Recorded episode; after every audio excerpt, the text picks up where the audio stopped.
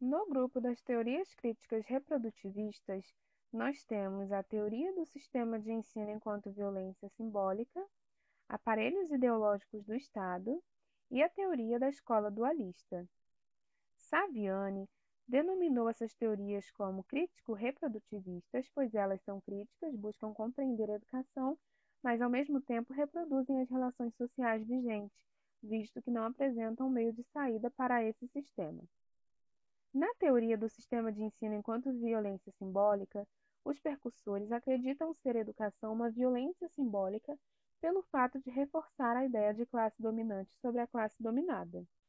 São marginalizados para essa teoria grupos ou classes dominados, e na educação é impossível resolver o problema da marginalização, pois a própria é um meio de marginalizar, na medida em que reproduz os interesses dos dominantes.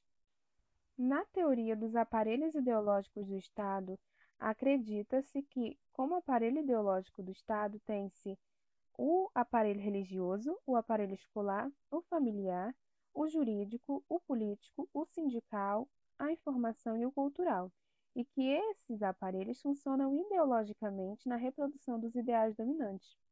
O aparelho ideológico escolar foi colocado à frente para a dominação no capitalismo, pois ele facilita a divisão dos indivíduos em classes sociais. A teoria da escola dualista é assim denominada pelo fato de seus pioneiros considerarem a escola como dividida em duas redes, a burguesia e o proletariado. Diante disso, os autores reconhecem que a escola é um aparelho ideológico e que nela há a reprodução da sociedade capitalista.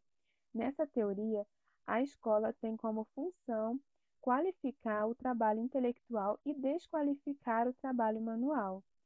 Nela são marginalizados os trabalhadores, aqueles que, mesmo tendo acesso à educação, trabalham manualmente e por isso são considerados desqualificados. A escola, então, tem como maior propósito impedir o desenvolvimento da ideologia do proletariado e a luta revolucionária.